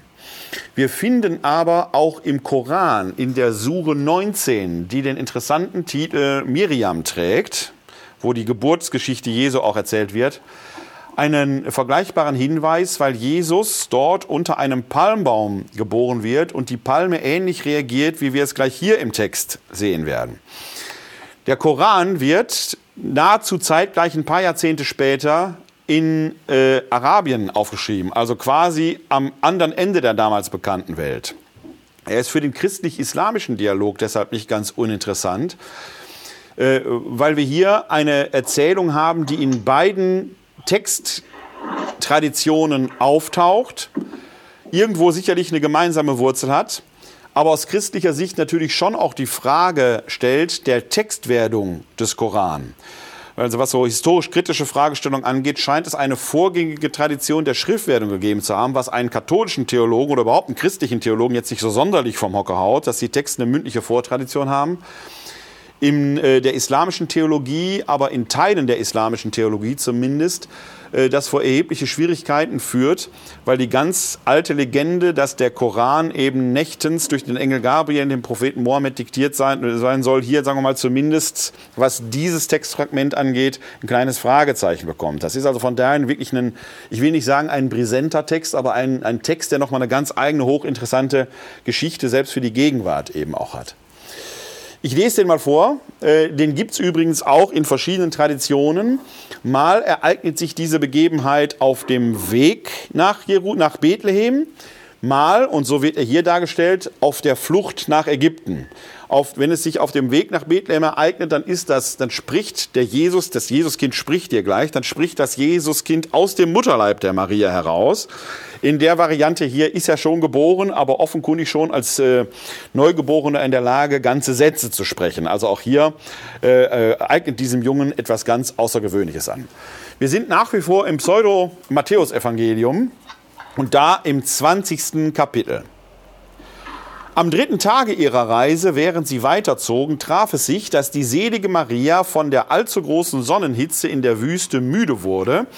Und als sie einen Palmbaum sah, sagte sie zu Josef, ich möchte im Schatten dieses Baumes ein wenig ausruhen. So führte Josef sie denn eidens zur Palme und ließ sie vom Lasttier herabsteigen. Als die selige Maria sich niedergelassen hatte, schaute sie zur Palmkrone hinauf und sah, dass sie voller Früchte hing. Da sagte sie zu Josef, ich wünschte, man könnte von diesen Früchten der Palme holen. Josef aber sprach zu ihr, es wundert mich, dass du dies sagst, denn du siehst doch, wie hoch diese Palme ist, und es wundert mich, dass du auch nur daran denkst, von den Palmfrüchten zu essen. Ich für meinen Teil denke eher an den Mangel an Wasser, das uns in den Schläuchen bereits ausgeht, und wir haben nichts, womit wir uns und die Lasttiere erfrischen können. Da sprach das Jesuskind, das mit fröhlicher Miene in seiner Mutter Schoß saß, zur Palme, Neige Baum deine Äste und mit deiner Frucht erfrische meine Mutter. Und alsbald senkte die Palme auf diesen Anruf hin ihre Spitze bis zu den Füßen der seligen Maria, und sie sammelten von ihr Früchte, an denen sie sich alle labten. Nachdem sie all ihre Früchte gesammelt hatten, verblieb sie aber in gesenkter Stellung und wartete darauf, sich auf den Befehl dessen wieder aufzurichten, auf dessen Befehl sie sich gesenkt hatte. Da sprach Jesus zu ihr, Richte dich auf, Palme, werde stark und geselle dich zu meinen Bäumen, die im Paradies meines Vaters sind. Und erschließe unter deinen Wurzeln eine Wasserader, die in der Erde verborgen ist, und die Wasser mögen fließen, und damit wir aus ihr unseren Durst stillen. Da richtete sie sich sofort auf, und eine ganz klare, frische und völlig helle Wasserquelle begann an ihrer Wurzel zu sprudeln. Als sie aber die Wasserquelle sahen, freuten sie sich gewaltig und sie löschten ihren Durst, sie selber, alle Lasttiere und alles Vieh. Dafür dankten sie Gott. Werter Kollege des Alten Testamentes, ich vermute mal, Ja. dass dem Alttestamentler auch da die Ohren klingeln. Oder sehe ich das anders? Sagst du falsch? Äh, also meine Ohren klingen. Ich hoffe, sie klingen äh, synchron mit deinen. Ich weiß nicht, worauf du anspielst, gucken aber ich, gucken wir mal. Ähm, was mir direkt angeklungen ist, äh, sind zwei Sachen. Erstens, wir befinden uns auf dem Weg nach Ägypten. Im Alten Testament haben wir den Weg aus Ägypten, der prägend geworden ist. Hier haben wir Josef, der zweifelt. Josef, der sagt, du willst Früchte haben, aber wir sind hier fast am Verdursten. Was ein wiederkehrendes Erzählmuster genau bei der Wüstenwanderung Israels ist, dass Israel immer wieder sagt, Gott, du hast uns in die Wüste zum Sterben hinausgebracht. Und da gibt es eben auch genau parallele Erzählungen eben mit den Wasserquellen. Und da haben wir die Erzählung zum Beispiel, wo Gott zu Mose sagt, er soll mit seinem Stab gegen einen Stein klopfen, damit da Wasser raussprudelt. Siehst du, da hat es doch gleich Hier jetzt- geklingelt. da hat's doch Ja, das gleich gleiche Klingel, gut. Okay, habe ich Glück gehabt. Und hier haben wir jetzt genau das im Jesuskind im Endeffekt. Das Jesuskind ermöglicht Wasser. In dem Sinne ist es ein Mose, der sich gegen den Zweifel des Josef Israel stellt. Aber zugleich ist Jesus selbst derjenige, der diese Wasserquelle ermöglicht. Also diesen Dialog zwischen Gott und Mose, den setzt der Verfasser hier in das Jesuskind selbst rein, weil er eben sagt, dieser Jesuskind ist der Mensch als Anführer, in dem Gott handelt, weil er Gott ist. Und das ist natürlich eine komplette Aufnahme und Umkehrung dessen, was im Endeffekt beim Exodus passiert ist. Was mich an dieser Geschichte noch so fasziniert, ist, dass sie äh, äh, diese ganze Pseudo-Ehrfurcht so nicht kennt. Ja? Das sind Texte, die mit Ehrfurcht erzählt sind, aber nicht mit so einer falschen Ehrfurcht. Sondern äh, man kann sich die Szene ja fast geradezu modern vorstellen. Die drei sitzen in einem Auto, sind auf einer Reise. Der kleine Jesus fragt hinter, hinter jeder Kurve schon wieder, wie lange dauert das noch? Wie lange sind wir noch da? Und der Josef als Familienvater, der jetzt da irgendwie die Meute, äh, ähm, die hungrige Meute äh, zufriedenstellen soll, dem gehen so langsam die Nerven durch. Der denkt ganz pragmatisch, ne, also was soll, was willst du jetzt davon, was soll ich da auf den Baum? Ist eine, eine, eine- eine Szene, die sich heute noch in modernen Familien so oder so ähnlich äh, modern adaptiert abspielen könnte. Klammer auf. In dem Weihnachtslied, von dem ich erzählt habe, diesem englischen Weihnachtslied, dem Charity Carol, wird die Szene sogar noch überspitzt. Sie wird zu einem Glaubensbekenntnis hochstilisiert, weil dem Josef so richtig die Nerven durchgehen und er die Maria ärgerlich anherrscht, der Vater des Kindes soll dir die Früchte von dem Baum holen. Worauf sich die Palme dann hinunterneigt und Josef natürlich merkt, mit wem er sich da gerade anlegt. Klar, der Vater des Kindes ist natürlich Gott selbst. Also da wird diese Szene dann nochmal äh, äh, sehr stark ausgefaltet, wohin der Josef natürlich alles bereut und Gott um Gnade bittet und so weiter und so weiter. Ja? Also äh, auch das finde ich eine eine sehr schöne Geschichte, dass diese ähm, Texte hier in den Apokryphen-Texten ja sehr lebensnah und sehr lebenspraktisch erzählen. Wenn wir heute über Weihnachten sprechen, dann kann man in den Weihnachtspredigten oft eine gewisse Abgehobenheit erfahren. ne? Dann wird Gott ein Kind. Der ist kein Kind und der bleibt dann irgendwie auch Kind, damit er uns nicht wehtut. Oder Gott wird Mensch für unser Seelenheil. Da möchte ich in der Kirche mal aufstehen und sagen, was heißt das genau? Wieso ist mein Seelenheil bisher in Gefahr gewesen und so weiter? Also da werden so über, finden so Überhörungen statt. Das ist sehr lebenspraktisch erzählt und man kann den Josef doch wirklich nur verstehen. Der hat die ganze Last, der hat die Plackerei, er hätte einen, äh, ein Leben in seinem Ruhestand äh, führen können. Jetzt hat er die Maria da am Hals, hat dieses Kind, das nicht seins ist, am Hals. Jetzt müssen sie noch nach Ägypten fliehen. Äh, er hat versprochen, auf die aufzupassen. Jetzt will die Maria dann noch mitten in der Wüste, wobei er Durst hat und das Wasser ausgeht, auch noch Palmfrüchte essen. Und äh, ähm, ich finde diese Geschichte einfach wunderbar, weil sie so menschlich erzählt ist und man merkt, hier steht das Menschsein Jesu auch im Vordergrund, der gerade darin aber dann wieder seine göttliche Fülle präsentiert, indem er der Palme gebietet, neig dich zur Erde. Und das ist genau das, was bei der Wüstenwanderung im Buch Exodus und Numeri erzählt wird. Diese menschliche Seite des Volkes Israel, das zweifelt. Und auf der anderen Seite diese Allmacht, die rettet. Und das fließt hier eben in das Jesusbild hinein. Mit dieser, also du hast eben gesagt, das schön, die Geschichte ist schön greifbar, weil man sie alle kennt. Du hast schön abstrahiert auf eine Autofahrt. Aber genau, was ich glaube, der Text funktioniert in diesem krassen Gegensatz. Dieses alltägliche Verständnis, ne, des genervten Vaters zum Beispiel, aber dann dieses Durchbrechen dieser Situation durch die Allmacht eines Kindes, was natürlich die Situation sprengt, aber gleichzeitig eben sagen möchte, das ist nicht irgendein Kind, das ist eben Gott, der da Kind ist. Ganz komischer Satz, haben wir ja mehrfach schon gesagt. Und diese, dieser Kontrast wirkt so unglaublich gut und beantwortet so viele verschiedene Fragen, die die Leser eben damals gehabt haben. Weil es durch und durch, wir haben in den Evangelien, wenn da steht, Jesus war als mit seinen Windeln lag er im Futtertrog. Das ist ja genau das, das ist diese absolute Hilflosigkeit. Jetzt haben wir hier auf einmal ein Jesuskind, das spricht, das ist schon mal interessant, aber das dann auf einmal mit allein durch das Wort die Natur in seiner Hand hält und befähigt. Das beantwortet genau diese Frage, wie kann das denkbar sein? Und das ist keine Antwort, die theologisch irgendwas dogmatisch festlegt, sondern das ist das, was du eben mit deinem Beispiel im Auto auch schön gemacht hast. Sie erzählt das irgendwie, um das begreifbar zu machen und erzählt es lebensnah, aber durchbricht jede Wirklichkeit damit zugleich. Ja, und da findet sich in dem Text, wie ich meine, auch noch eine Anspielung aufs Neue Testament. Weil Jesus ja dieser Palme verheißt, geselle dich zu meinen Bäumen, die im Paradies meines Vaters sind. Auch das ist ja eine Geschichte, über die wir hier schon mal diskutiert haben, über den Baum der Erkenntnis von Gut und Böse und den Baum des Lebens, wo in Genesis 3 ja der Baum des Lebens mit keiner Sanktion belegt wird, der Baum der Erkenntnis von Gut und Böse von Gott aber sanktioniert wird, wenn man davon isst. Und nach der Vertreibung aus dem Paradies sagt Gott ja, ich werde jetzt meinen Engel da vorstellen und die Rückkehr der beiden, Adam und Evas, verhindern, damit sie nicht auch vom Baum des Lebens essen. Da wird er sanktioniert. Genau dieser Baum des Lebens taucht aber in der Offenbarung des Johannes ganz am Schluss wieder auf äh, in der Stadt Gottes wo die Bäume des Lebens da stehen und jetzt können die Menschen sich an deren Früchten laben dieser, dieser, diese, äh, ähm, dieser Palmbaum, von dem hier die Rede ist, gesellt sich quasi dazu. Es ist das Hereinbrechen der Ewigkeit, das hier in diesem Baum ist, in die irdische Wirklichkeit. Ich hatte vorhin gesagt, dass das Protoevangelium des Jakobus äh, eine große Karriere in der bildenden Kunst hat. Äh, diese Palmbaum-Legende eher im musikalischen Bereich verwertet worden ist.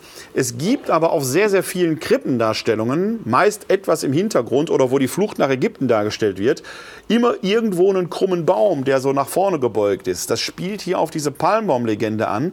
Das heißt, jetzt beginnt quasi die paradiesische Zeit, die Endzeit. Wir sind mittendrin auf dem Weg hin ins Paradies und als erstes angilt, darf hier eine Palme ins Paradies einziehen. Und jetzt spielen wir mal das Spiel weiter. Wir erzählen jetzt die Geschichte nicht neu, aber wir überlegen, was noch mitschwingt aus der Erzählung, was du gerade gesagt hast. Das steht jetzt im Text nicht drin. Aber du hast eben schön gesagt, diese Anspielung, die ist drin im Text auf Paradies. Und da hast du einen schönen Bogenschlag äh, auf den Text der Offenbarung. Was du nicht erwähnt hast und was dann theologisch spannend wird, wenn man dieses Gedankenspiel macht. Warum macht Gott das Paradies zu? Du hast die Begründung nicht genannt. Er sagt, damit ihr, Adam und Eva, nicht werden wie wir, dass ihr nicht Götter werdet. Deshalb sollen sie nicht an den Baum rankommen. Und in der Offenbarung ist dieser Zugang zu diesem Baum eben dann diese zwei Merkmale, die Götter haben. Sie sind, können Gut und Böse unterscheiden und sie leben ewiglich. Und, und in diesem, das haben wir das große Feld aufgemacht, aber das kann man jetzt als Leser verbinden mit diesem Palmbaum, dessen Zweig hinaufgetragen wird. Und eben das dann diese Ewigkeit, die einbricht. Das war eine wirkliche Ewigkeit, eine göttliche Ewigkeit, die dem Menschen zugänglich wird. Ja, und in, die in diesem neugeborenen Gottmenschen Jesus ja anbricht. Er ist ja quasi schon Teil dieser Ewigkeit, um uns hier diese Perspektive zu eröffnen. Das heißt, dass wir jetzt quasi eintreten können in unserem alltäglichen Leben. Das ist das Faszinierende an dieser Geschichte, dass sie so herrlich alltäglich daherkommt. Im, ja, aber noch nicht mal zwischen den Teilen, sondern sogar auf der textlichen Oberfläche, aber genau diese Heilsrelevanz, jetzt kommt so ein theologischer Begriff daher, ne? sondern diese Heilsrelevanz im Hier und Jetzt andeutet. Das ist nichts, was irgendwann in der Ferne zukommt, sondern das Paradies ereignet sich quasi jetzt oder das Reich Gottes ereignet sich jetzt hier mitten unter uns sollten vielleicht alle äh, Familien, die auf der nächsten Urlaubsfahrt sich an ihren quengelnden Kindern erfreuen, dran denken, so ist das Paradies. Mitten um die nächste Kurve herum, wenn die Kinder fragen, wie lange dauert es noch? Noch fünf Kurven, dann sind wir da, so ungefähr. Das, so ist das Paradies. ähm, das wäre ein schönes Schlusswort. Ich möchte aber noch was kurz sagen. Ich will nämlich darauf anspielen, wir haben jetzt gar nicht darauf eingegangen und das glaube ich, an dem Punkt auch nochmal spannend diese Kindheitsevangelien, wir haben jetzt unglaublich viel über Maria gesprochen. Warum ist für diese Proto-Evangelien, für diese Apokryph-Evangelien Maria so wichtig? Wir haben das Thema der Jungfräulichkeit angesprochen, etc. Aber ich glaube, das, ist, das kannst du mir direkt widersprechen, aber ich glaube, es geht auch darum, um ein Vorbild für christliches Leben zu entwerfen, was eben nicht Gottes Sohn ist. Wir sind Nachfolger Jesu, das ist richtig, aber es ist immer ein Anspruch, den man natürlich nie komplett einholen kann, so zu leben wie Gott als Mensch. Und Maria wird so ausgefaltet, weil sie ein Ideal ist, wie der Christ sich verhalten kann und soll. Ja, würde ich. Weil sie komplett Mensch ist. Würde ich theologiegeschichtlich ist keine Gegenrede gegen dich, ne? Äh, Theologiegeschichtlich beginnt das, ja, äh, doch, ein bisschen schon, aber keine echte Gegenrede. Theologiegeschichtlich würde ich das fürs 8. und 9. Jahrhundert favorisieren. Die bauen dann aber auf etwas auf, was vorher passiert. Und zwar theologiegeschichtlich sind wir im 8. und 9. Jahrhundert, entsteht diese Pantokrator-Christologie. Christus der Weltenherrscher, dem man sich nur mit Furcht und Zittern nahen kann. Er ist der Richter. Und da werden, er, er hört auf, der Mittler, der Bruder zu sein. Ja? Und da äh, geraten die Menschen in große Furcht. Kann man sich zu diesem Christus überhaupt, können wir vor ihm überhaupt bestehen und so weiter und so weiter. Und da gewinnt Maria als seine Mutter nochmal einen ganz besonderen Drive und da entsteht dann diese intensive Marienfrömmigkeit. Man sagt, gut, selbst einem mächtigen Herrscher, ein mächtiger Herrscher wird in der Regel seine Mutter nicht von sich weisen. Deswegen können wir durch Maria uns an Christus wenden. Ja, dieses Per Mariam ad Christus. Das fällt aber nicht aus dem Himmel. Das hat natürlich eine Vorgeschichte, natürlich auch in der Frömmigkeitsgeschichte, die sich in diesen apokryphen Texten widerspiegelt. Wenn wir ins Neue Testament gucken, ist der Josef ja mehr so eine Art Sidekick. Der taucht zwei, dreimal auf und tritt dann ab. Wir wissen eigentlich gar nicht viel von ihm. Während Maria auch in der Lebensgeschichte Jesu hier und da auftaucht, oft gar nicht so mit Wertschätzung versehen, weil sie von Jesus selber immer so ein bisschen manchmal barsch zurückgewiesen wird. Aber sie ist nur halt die Mutter Jesu und ihr Name ist bekannt. Was ich glaube ist, das ist so ein, äh, so ein Topos, äh, den haben wir jetzt auch verschiedentlich diskutiert. Diese ganzen auch apokryphen Texte leben ja von dem Glauben, dass in Jesus, dem Menschen Jesus, diesem Menschenkind, Gott ganz da ist. Deswegen kann schon der neugeborene Säuglinge ungläubige Hebammen heilen und so weiter, kann der Palmbäume zur Erde neigen machen und so weiter. Und wir haben schon verschiedentlich äh, äh, jetzt heute auch darüber diskutiert, wie lebensnah diese Texte sind. Ne? Ob das hier der Josef ist, der da als äh, Herdenanführer äh, den Kaffee einfach aufhat, oder eine Hebamme, die halt das tut, was Hebammen tun, die nicht einfach so glaubt. Und ich glaube, dass man hier mit einer gewissen Logik herangehen muss. Die Frage steht doch im Raum, wenn Jesus Gott und Mensch ist, und die Texte betonen ja, dass der Heilige Geist, Gott selber und so weiter sich da manifestiert. Dann hat er seine göttliche Seite über Gott, die Vaterlinie, bekommen. Dann gewinnt für die menschliche Seite aber die menschliche Mutter Maria natürlich nochmal eine ganz herausragende Bedeutung, weil sie als Mitspieler Gottes erscheint. Ich betone es jetzt mal so, das ist nicht ganz sauber formuliert, aber um das deutlich zu machen, sie ist quasi der Konterpart. Das ist Theologik die theologisch ja sogar zur Jungfrauentitulatur führt, weil in der Jungfräulichkeit nämlich diese Zusammenkunft der göttlichen mit der menschlichen Sphäre sich überhaupt erst ereignen kann. Wäre die nicht Jungfrau gewesen, hätte er zwei menschliche Eltern gehabt, dann funktioniert das ganze Gedankenspiel nicht mehr. Jenseits der biologischen Realitäten, die da im Raum gestanden haben mögen oder nicht, die wir nicht mehr überprüfen können, ist es eine theologische Notwendigkeit, induktiv zu folgern, wenn er wahrer Gott und wahrer Mensch ist, dann muss Maria Mensch Mutter, Gott Gott Vater sein. Das ist das eine. Das führt ja dann im vierten Jahrhundert zu genau diesen Fragestellungen. War Maria Christotokos oder ist sie Theotokos gewesen? Hat sie in Anführungszeichen nur einen Messias zur Welt gebracht oder einen Gott? Nein, sie ist Theotokos, sie ist Gottesgebärerin. Und jetzt wird das in der Frömmigkeitsgeschichte wieder interessant. Der theologisch korrekte Begriff wäre ja Maria als Gottesgebärerin. Sie ist Werkzeug Gottes, durch das er Mensch werden kann. Das weist ihr eine geradezu technische Rolle zu. Die erwärmt das Herz aber nicht. Ne? Eine Frau als Gebärerin zu bezeichnen, ist ja äh, schon, also ist ja fast schon respektlos. Wobei die Orthodoxie von äh, Maria immer als Gottesgebärerin spricht und wir als Theologen es eigentlich auch tun sollten. Was macht aber die Volksfrömmigkeit im Laufe der Geschichte? Sie sagt, eine Frau, die gebiert, wird durch die Geburt zur Mutter. Also wird aus einer Gottesgebärerin eine Gottesmutter. Und frömmigkeitsgeschichtlich steht die Mutter aber über dem Kind. Und jetzt wird das gefährlich eine Diskussion, die wir gegenwärtig ja auch führen, ist Maria möglicherweise sogar Miterlöserin? Sind ja Gedanken, die auf dem Zweiten Vatikanischen Konzil von einigen Konzilsvätern eingebracht worden sind. Ich habe gerade in diesen Tagen von Papst Franziskus wieder mal, Gott sei Dank möchte ich sagen, eine Zurückweisung dieses Anliegens äh, gelesen, Maria zur Miterlöserin äh, äh, zu erheben und so weiter und so weiter. Man merkt also, wie aus diesen Texten, die theologisch sauber sind, frömmigkeitsgeschichtlich plötzlich so eine Weiterentwicklung stattfindet, die über verschiedene Etappen so ihre ganz eigenen Blüten zu treiben vermag. Fakt ist, auf der Ebene, wo wir uns hier bewegen, geht es um die Frage, wie, ich versuche es mal so zu formulieren, wie macht Gott das eigentlich, dass er Mensch wird? Er hätte doch in seiner Schöpfergewalt auch einfach vom Himmel fallen können. Plopp, Findelkind, wäre ja geradezu alttestamentarisch gewesen, zwischen den Schilfrohren liegt halt ein Binsenkörbchen, ne, der Mose. Ne.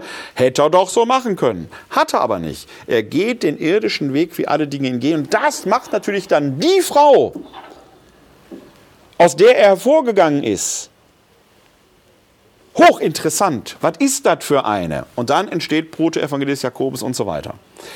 Wie der historische Wert, der historische Kern dieser Erzählungen zu bemessen ist, darüber haben wir uns noch gar nicht erhalten, weil wir sagen, es sind letztendlich legendarische Sachen. Du hast den Paulus vorhin schon zitiert. Paulus im Galaterbrief, Kapitel 4, Vers 4, er wurde geboren von einer Frau. Punkt. Punkt. Mehr kann man dazu historisch eigentlich nicht sagen. Alles, was danach kommt, ist Theologik. Wichtig.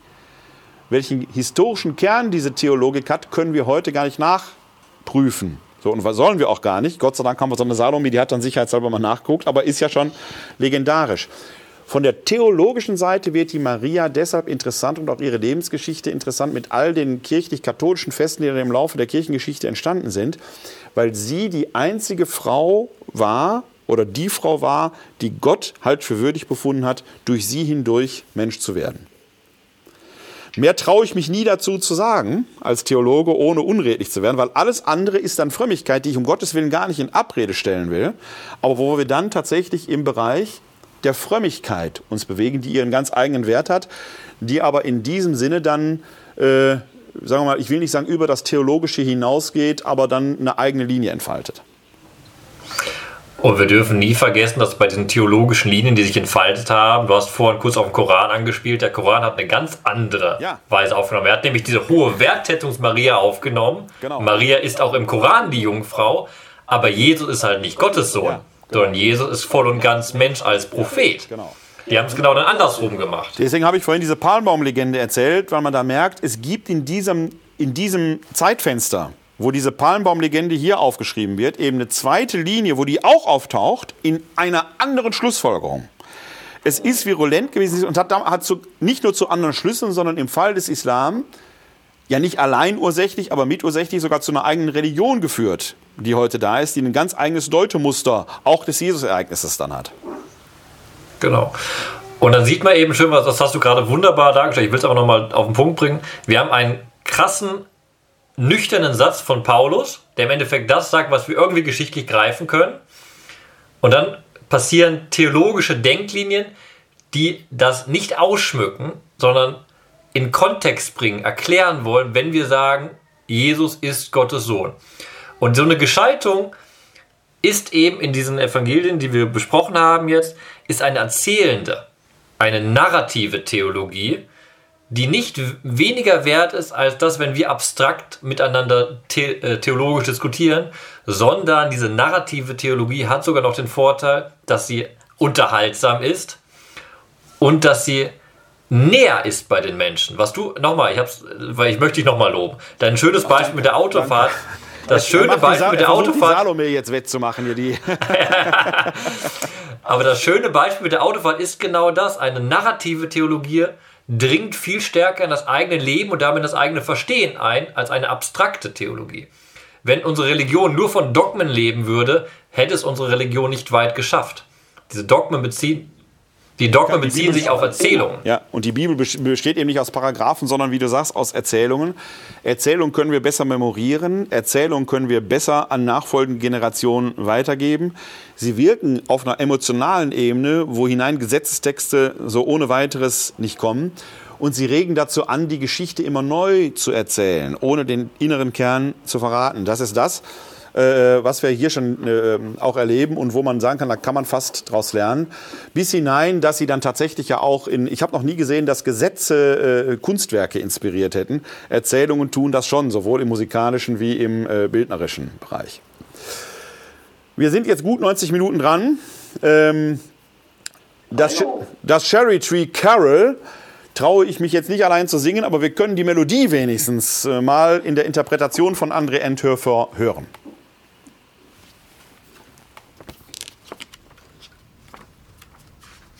Ja,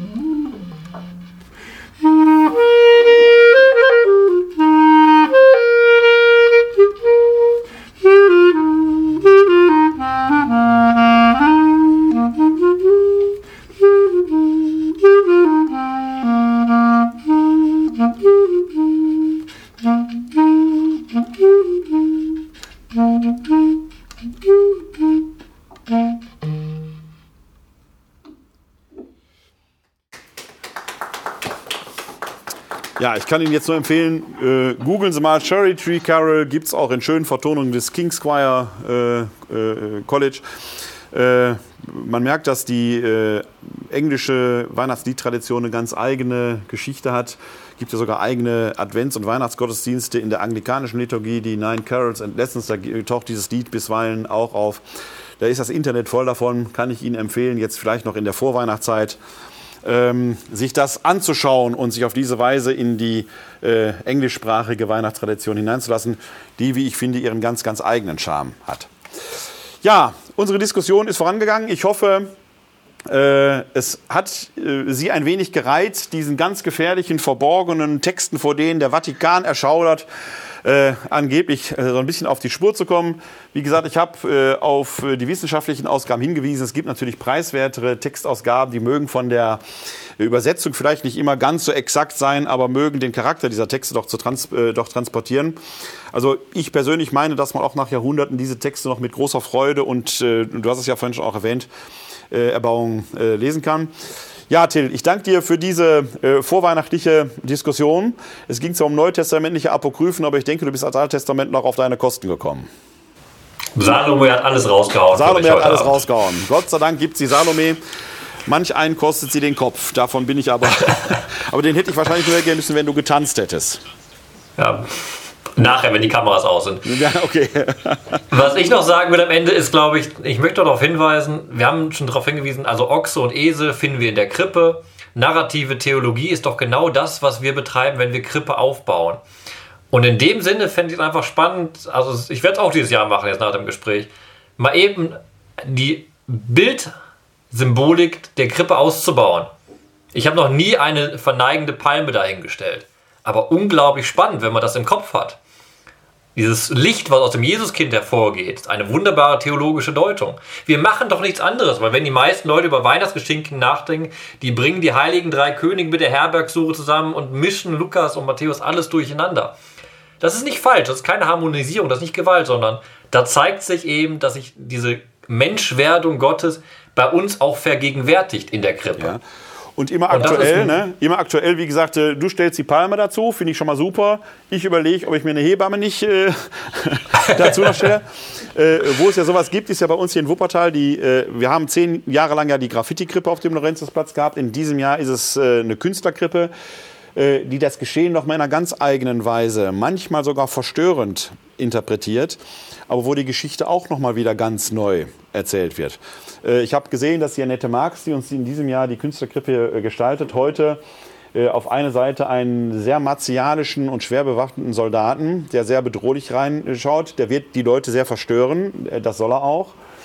Aber auch da spielt ein alttestamentliches Zitat eine Rolle. Jesaja 9. Jeder Mantel, der mit Blut befleckt ist, wird verbrannt und jeder Soldatenstiefel, der dröhnt einherstampft, wird vernichtet. Äh, man darf also gespannt sein, was da an Weihnachten wohl passieren wird, was mit diesem Soldaten äh, da geschehen wird, wenn er beiseite treten muss, weil der Friedefürst kommt. Also auch da kann man die Geschichte immer wieder neu erzählen. Das ist ja das Faszinierende. Seit 2000 Jahren erzählen wir ein und dieselbe Geschichte immer wieder neu. Und es gibt keinen Gottesdienst im Kirchenjahr, der verlässlich so voll ist wie der weihnachtliche, wie die weihnachtlichen Gottesdienste in den verschiedenen Konfessionen von denen ich sage, da kommen ganz viele regelmäßige Kirchgänger hin. Deren Regel ist halt nicht wöchentlich, sondern einmal jährlich. Aber zu Weihnachten verlässlich sind die regelmäßig da. Gott sei Dank.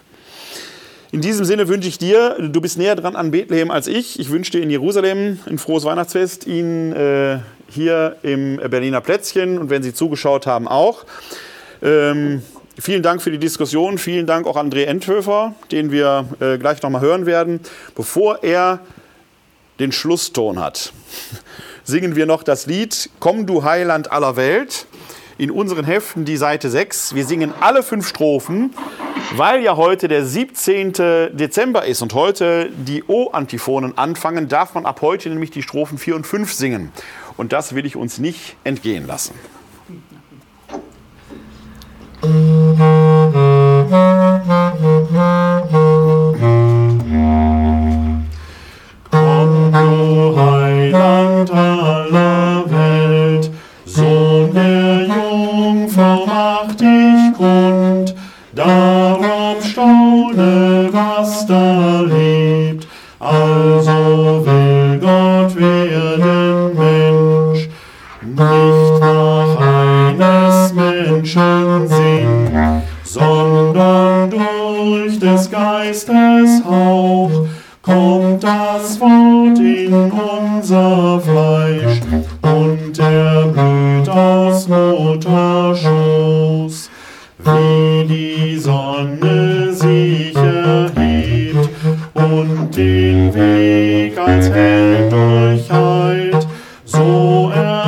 erschien er in der Welt, wesenhaft ganz Gott und Mensch, Glanz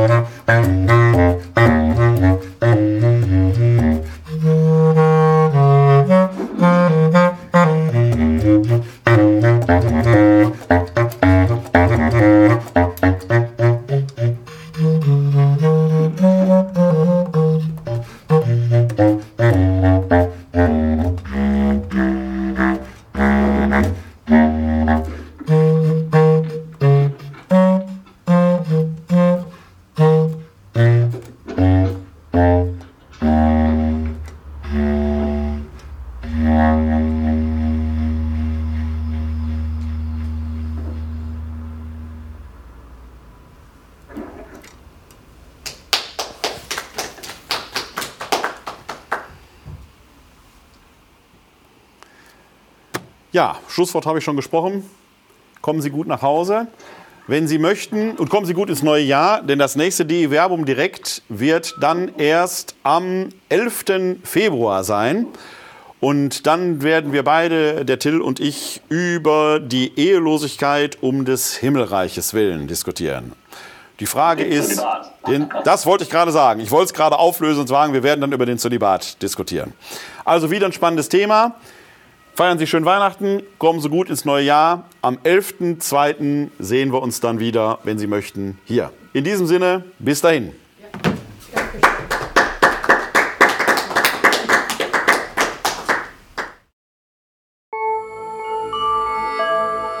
www.d-verbum.de